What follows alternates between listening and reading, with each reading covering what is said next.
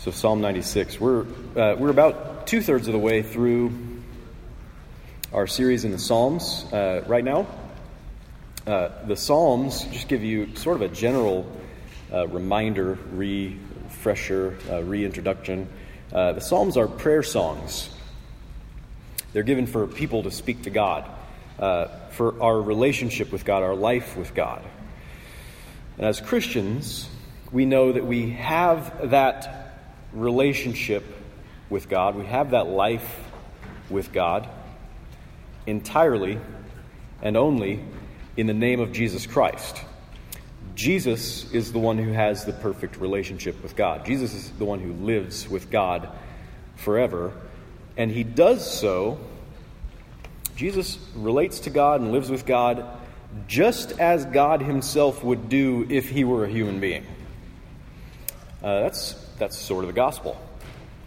Uh, because that's exactly who Jesus is. He's, he's God in the flesh, He's the Word of God made flesh. He's God Himself, become a human being in order to relate to God on our behalf, to do that as our, our substitute, our representative.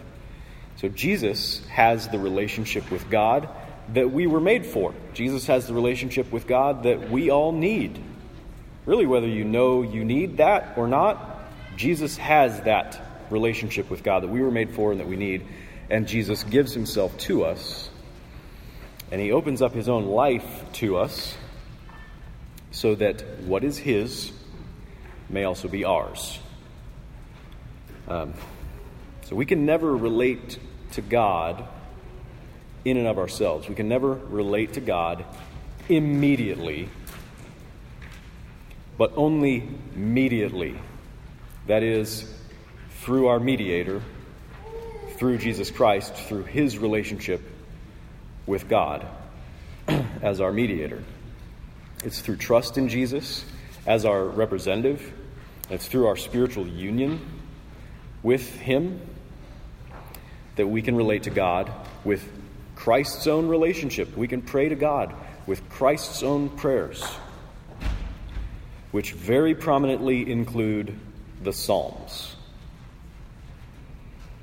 So, with the Psalms, we have God's own word given to us. We have prayer songs that the incarnate word himself has taken on his lips when he came into the world, uh, using them as the words of true humanity spoken to God. And uh, Jesus has shared these words with us, and he's giving us his own words to say to God in his name. And so, this introduction, uh, it, again, serves as a general reminder of our approach to the Psalms throughout our whole series. And we, we do hit on those points uh, through a lot of our sermons on the Psalms. But it's also particularly important for us to remember this for Psalm 96, which is specifically a call to worship the Lord, to worship Yahweh in the splendor of holiness. So, in order to know what that means, uh, we have to understand who God is, what the splendor of holiness is, what worship is, how to do it, how to have this, this relationship of worship, all in the name of Jesus Christ. That's what we're doing as Christians as we come to Psalm 96. So, so let me pray, and then we'll read the scripture.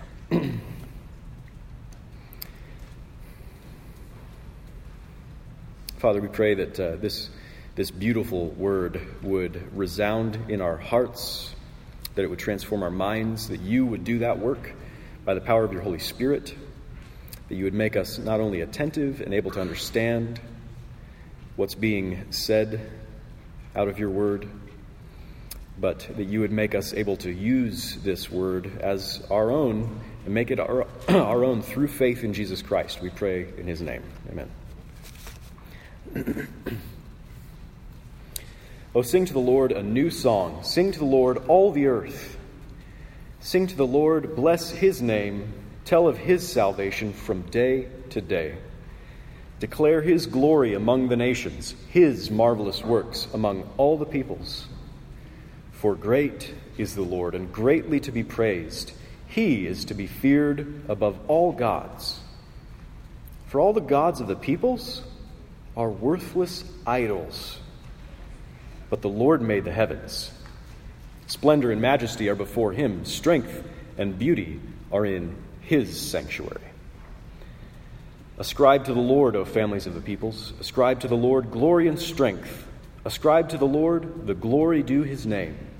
Bring an offering and come into his courts. Worship the Lord in the splendor of holiness. Tremble before him, all the earth. Say among the nations, The Lord reigns. Yes, the world is established, it shall never be moved. He will judge the peoples with equity. Let the heavens be glad, let the earth rejoice. Let the sea roar, and all that fills it.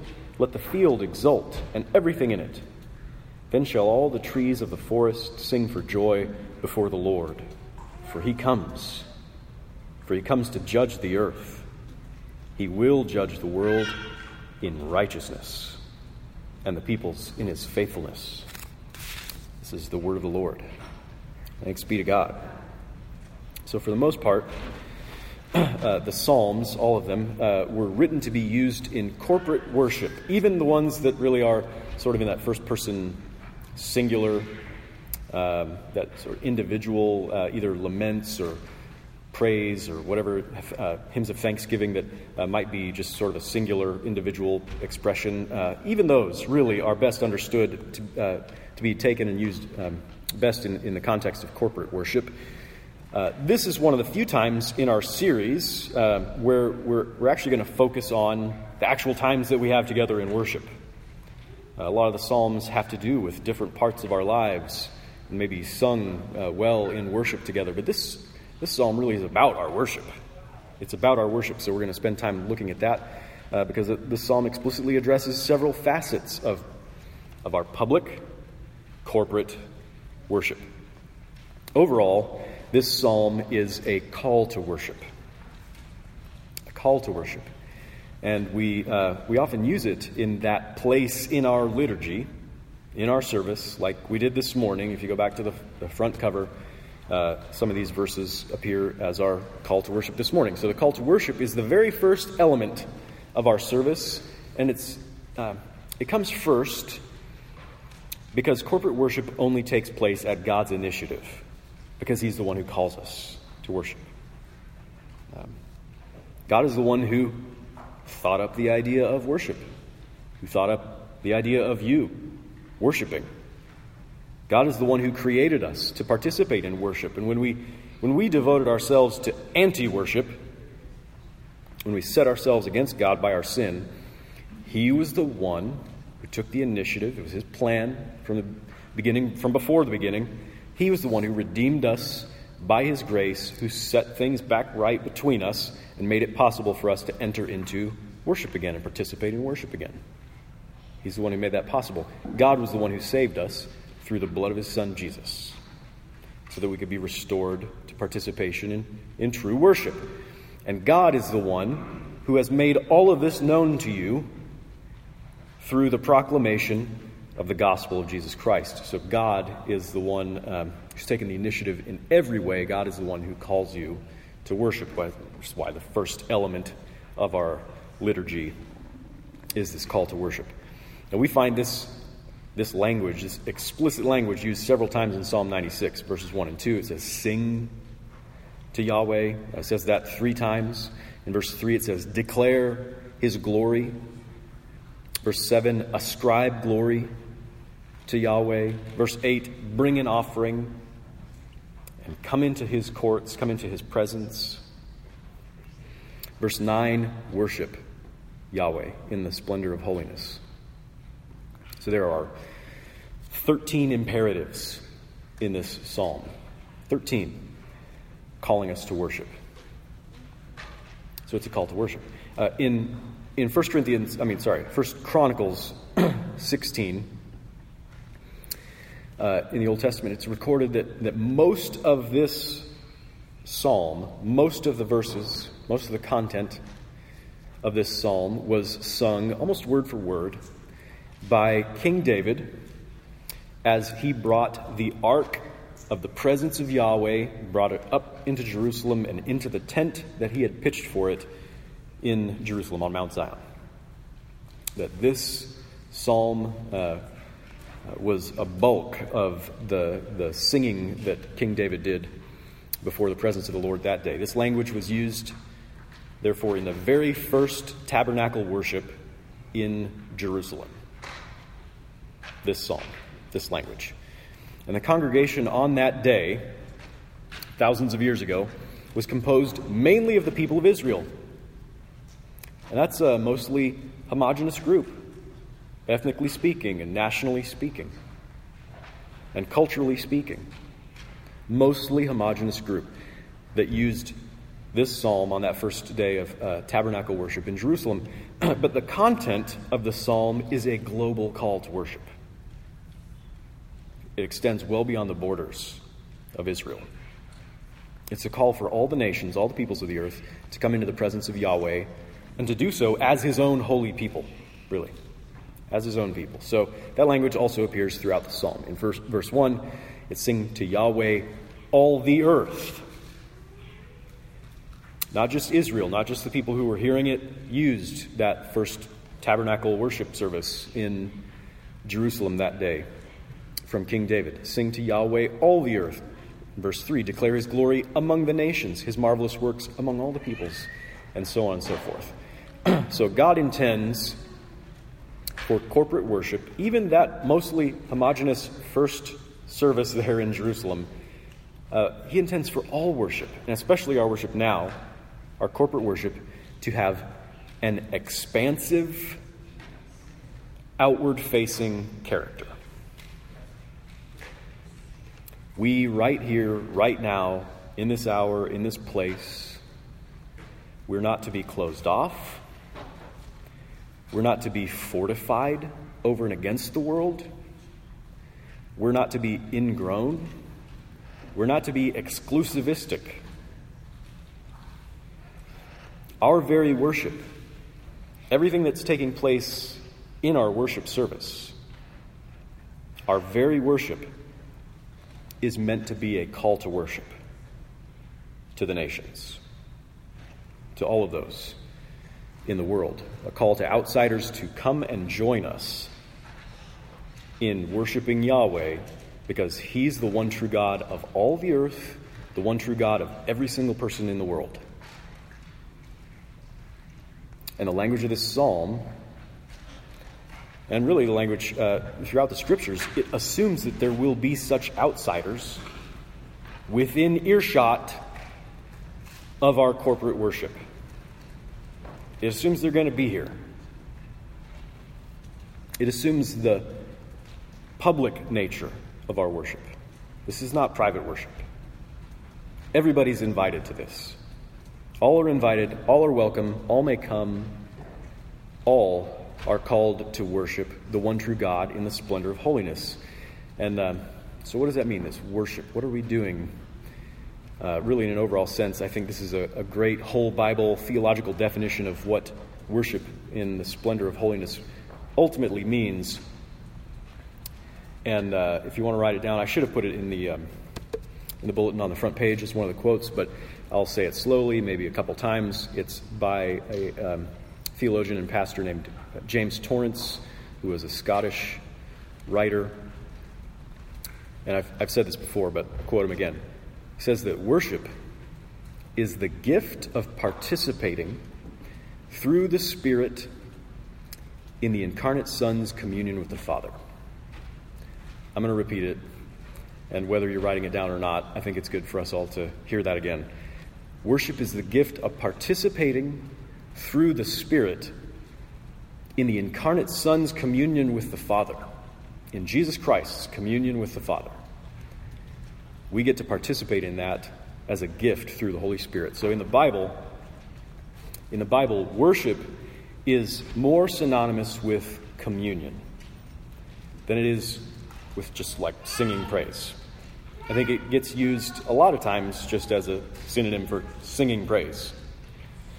but in the Bible, really, uh, and theologically speaking, worship is more synonymous with communion. So worship even as it's described here in Psalm 96, it means singing. Yeah, sing to the Lord. It also means proclaiming the, the gospel, declaring his glory and all the marvelous works that he's done. and all of that in an evangelistic sense to the nations, to all peoples. It also means bringing an offering. It also means coming into his courts, into his presence, something uh, we associate in our minds a little bit more with the actual moment of communion, drawing near to him. And all of this is worship, and it all, it's all to be done in the splendor of holiness. In the splendor of holiness. That is to say, all these things that God is calling us to do as elements of worship, and really, if you look through our whole liturgy, you find each of the elements of worship are, are meant to be uh, reflections of what worship really is throughout the scriptures. Um, all these things that God is calling us to do as elements of worship are to be done in the, in the splendor, the wonderful splendor, the majestic beauty of holiness. Holiness. True holiness. True holiness is splendid. And it's that very splendor that functions to call all the peoples to worship. It's because it's a beautiful thing, this holiness, in which we worship the Lord. It's a beautiful thing. It'll be an attractive thing to outsiders. So Tim Keller says there's no better way to show skeptics the greatness of God and the beauty of His truth than through worship. And that is true when you're talking about truly worshiping in the splendor of holiness. No skeptic was ever won over by the haughty self importance of worship when we just do it right. We face that temptation in Reformed churches. We do worship right, and maybe we have some disdain for the other people who don't. That's a reality. But nobody ever exclaimed, How splendid! when they saw the church worship in holier than thou-ness. Nobody ever said that that was great. Nobody was ever convinced of the gospel uh, just because self important people did worship right. Uh, that's, that's ugly. That can be ugly. That's not, that's not true holiness. True holiness has a winning beauty. It's a splendor that positively calls and draws people to worship Yahweh. So, what is that holiness? Because I think we need to talk about it clearly and not uh, mistake it for, misrepresent it as that holier than thou-ness, right? Um, what is true holiness? Holiness is that state and it's that quality of life of being set apart by God set apart for God, set apart to be like God. Holiness is that state and quality of being set apart by God, for God, and to be like God. Holiness is what it looks like for a human being to live in relationship with God, just as the Holy God Himself would do if He were a human being. Holiness is what it looks like therefore, for the incarnate Son, Jesus Christ, to live in communion with the Father, to live his whole life in communion with the Father.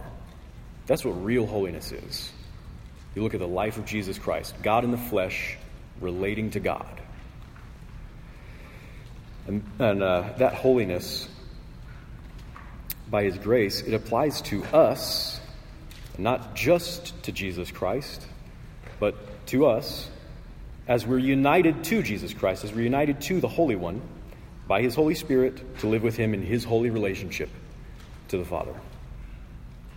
And this is how we're restored to worship in the splendor of holiness. We're brought right in, we're brought all the way in to the relational life of the triune God through Jesus Christ. That's a lot of heavy language. It's not abstract. It's not abstract, it's the most concrete thing in all reality and the whole movement of our liturgy. Maybe you've been participating in it for years without really being conscious of it, but really the whole movement of our liturgy, our service of worship, is arranged to communicate this and participate in it together. We're entering into Jesus' own relationship with God, his own communion with God in his own holiness. That's what we're doing It's not abstract, it is concrete, but I understand it can be very hard to connect to it. It can be very hard to wrap your mind around that idea of worship. So let me put it another way. Worshiping the Lord in the splendor of holiness, it just means love. That's what it means. It means love. Nowhere in the Bible is that more clear than in the Apostle Paul's treatise concerning corporate worship, which you may be racking your brain to think of where does the Apostle Paul give a treatise concerning corporate worship? It's in his first letter to the Corinthians, chapters 11 through 16. That whole thing is about corporate worship, it's about the church's gathered worship. All those chapters, 11 through 16, it's one long section on worship. Discusses the communion that we have in the Lord's Supper, discusses the use of our spiritual gifts in worship when we're get, getting together it discusses the gospel that we proclaim to the world in our worship, those things of first importance that we have to declare, things that God has done, His marvelous works. And it talks about the gifts that we bring when we gather on the Lord's day, the first day of the week, on Sunday, etc. And right in the middle of that whole section, 1 Corinthians 11 through 16, right in the middle, and really permeating the whole section, Paul talks about love as the defining feature. It's the defining feature of our worship. And I know we're conditioned to hear this in the context of a wedding service, but listen to it in the context of Paul's instructions on worship, on corporate worship, and hear it. Hear in it uh, what it means to worship in the splendor of holiness. 1 Corinthians 13, which Tim already read, but I'm going to read that and uh, add a little bit more. 1 Corinthians 13. If I speak in the tongues of men and of angels, but have not love, I'm a noisy gong or a clanging cymbal. If I have prophetic powers and understand all mysteries and all knowledge, and if I have all faith so as to remove mountains, but have not love, I am nothing. If I give away all I have, and if I deliver up my body to be burned but have not love, I gain nothing. Love, remember, continue hearing this in context of a description of what should shape the, the main features of corporate worship. Love is patient and kind. Love does not envy or boast. It is not arrogant or rude. It does not insist on its own way. It is not irritable or resentful. It does not rejoice at wrongdoing, but rejoices with the truth. Love bears all things, believes all things, hopes all things, endures all things. Love never ends. And by this, he says love never ends, he goes on to, to sort of elaborate a little bit. He means that love will be the greatest part of our eternal worship. Life with God forever, eternal life in the new heavens and the new earth. The greatest thing that will abide forever is love. The greatest part of our eternal worship is love. So it really ought to characterize and set the tone for our worship now. And so Paul immediately goes on to talk about what the pursuit of love looks like when it's applied to the exercise of our spiritual gifts in worship, things like prophesying or speaking in tongues, and that's just another sermon to describe all that stuff. but he says that when we're exercising these spiritual gifts and the goals of all our worship and our time together and the things we're talking about, he says the goals of our worship should be the conversion of unbelievers. Again, assuming that they're going to be present in our worship and that we would love them, and we'd love to see them come to faith in Jesus.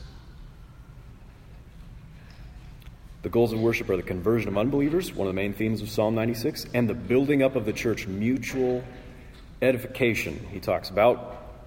Paul assumes unbelievers are present in our worship. He assumes that love will find a way to make the gospel clear and helpful to them at the same time that we're helping other brothers and sisters grow in their faith in the Lord Jesus Christ. And then uh, in 1 Corinthians 16, uh, toward the end of his letter, In verse 14, he sort of wraps it up. And he says, Let all that you do be done in love. And he's talking specifically, I think, for the most part, about when you worship, when you're together for worship. Let all that you do be done in love. Love for God, love for one another in the church, love for our neighbors who are outsiders. That's what it means to worship in the splendor of holiness. That's, that's a splendor of holiness is according to God anyway. Because of the nature of the true God who is holy, because of the nature of the triune God whose life and, and being is love, because of the nature of the God who opens his life to outsiders, this is what it means to, to worship in the splendor of holiness, to love, to let everything you do be done in love. The splendor of holiness then is embodied and revealed in Jesus. The splendor of holiness is embodied and revealed in Jesus Christ. Jesus loves God, and Jesus is always telling everybody about God. His ministry, his earthly ministry, as you can read in the Gospels, mainly consisted, all the scriptures are, um, he was preaching the good news of the kingdom of God.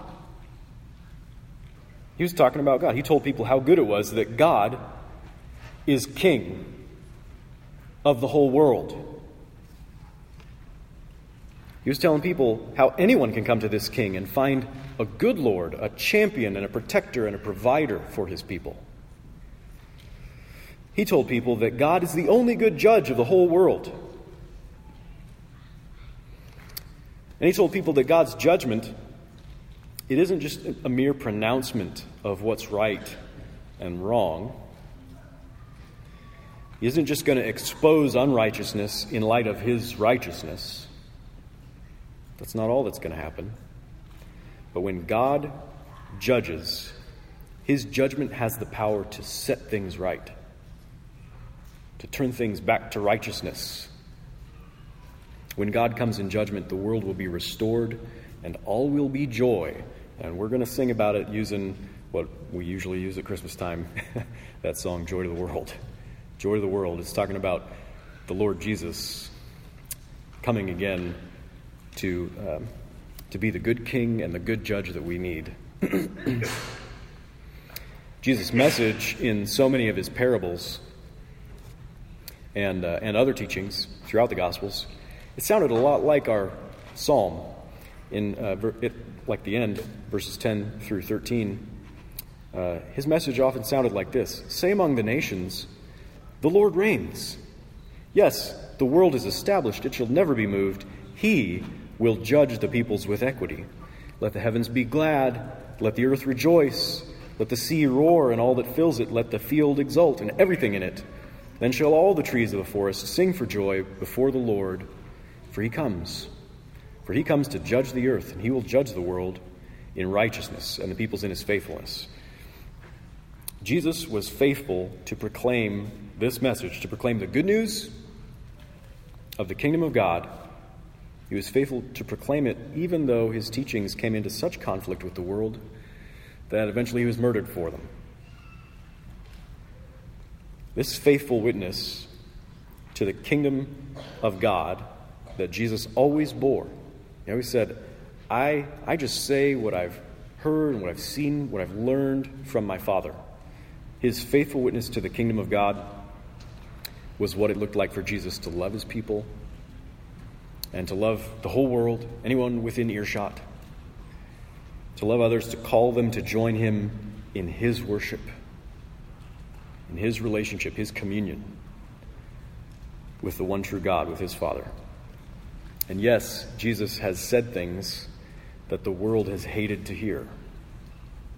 There's plenty of that in the Gospels, plenty of that throughout all the Scriptures. Jesus has said things like what you find in verse 5 all the gods of the peoples are worthless idols. I mean, them, them's fighting words. But he isn't just saying that to be antagonistic. He's proclaiming the true salvation that's found only in the true God. And it's the splendor of holiness, it's divine love for him to say things like that And his aim isn't just to attack people by saying, Your gods, all your gods, are worthless idols. He's saying, Rejoice, because you're invited into the worship of the one true God. So when we say things in worship, in the name of Jesus Christ, that we are compelled to say in faithful proclamation of the good news of the kingdom of God, we say some hard things. We say things that someone doesn't like to hear. We're not just being antagonistic either. We're not just attacking people. We're not just interested in making self righteous denouncements of anybody who's not like us. That's not what we're doing. We're loving each other and we're loving our neighbors by proclaiming the true salvation which is found only in the true God. We believe that you should rejoice together with us when we say, All your old gods are a worthless sham. But there's a one true God that you're invited to enter into worship. You should rejoice with us. The triune God alone is the creator. The triune God alone is worthy of all fear. The triune God alone is worthy of all praise. And we believe you should rejoice together with us when we say that you should fear him and praise him alone. You should be freed from all those sham gods that we were worshiping before. We believe you should rejoice together with us when we say that the Lord Jesus will return in righteous judgment. Those words, a lot of times you see them on a sandwich board, or at least that's how you see them portrayed on television. Uh, that God is coming, the end of the world is nigh, uh, Jesus is coming to judge. We believe that's uh, news worthy of rejoicing. He has come into the world to establish his good kingdom by his great sacrifice. He gave his own life for his people on the cross. How can it not be good news that this one's coming back? How can it not be good news when you look at who Jesus really is? How can it not be good news that this one is coming to fully establish his kingdom and to restore perfect righteousness and peace in all the earth? That's good news. And we think you should rejoice with us together. You should tell your neighbors this good news. You should sing this good news with us. You should be declaring this good news all day, every day, telling all the wonderful things that God has done. Oh, sing to the Lord a new song. Sing to the Lord all the earth. Sing to the Lord, bless his name. Tell of his salvation from day to day. Sing a new song. Um, oh, we, we sang that song uh, earlier this morning. Sing a new song doesn't just mean come up with new lyrics and rework some, uh, some tunes. That's great. Um, of course, that's good. It really means be converted. You need your song changed. Come in from the outside. Come sing the songs that can only be sung from the inside of a relationship with God through faith in Jesus Christ. Let the songs of your heart be made new. Stop singing those old songs. Let, let your songs be made new. Let your heart be made new as you come to worship the, the true God in the splendor of holiness, in the name of Jesus Christ, in real love. Turn your new songs out for the world to hear. Invite the world to hear us sing these songs in this place. Let the songs of the whole world be changed, not just yours, but those of your neighbors and your friends and your family and everyone in the whole world. Let them all be changed. Let all the songs be changed to sing the glories of the triune God, our Maker, Defender, Redeemer, and Friend. Consider yourself called to worship. Amen. Let's pray.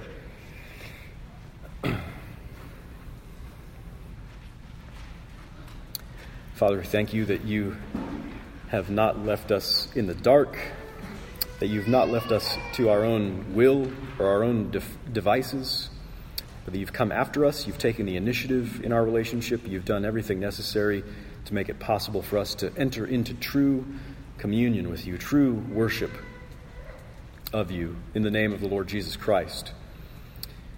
We pray that you would turn our minds and our hearts more and more frequently to Him that you would help us to see our relationship with you only in light of Him as our mediator, and therefore, only in the splendor of His holiness, in true holiness, in the true love that is seen in the Lord Jesus Christ.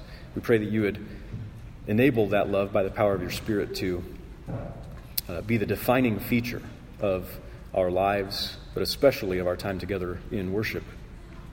For the sake of your name being renowned in all the earth, and to give you the glory that is due your name. We pray this in Jesus' name. Amen.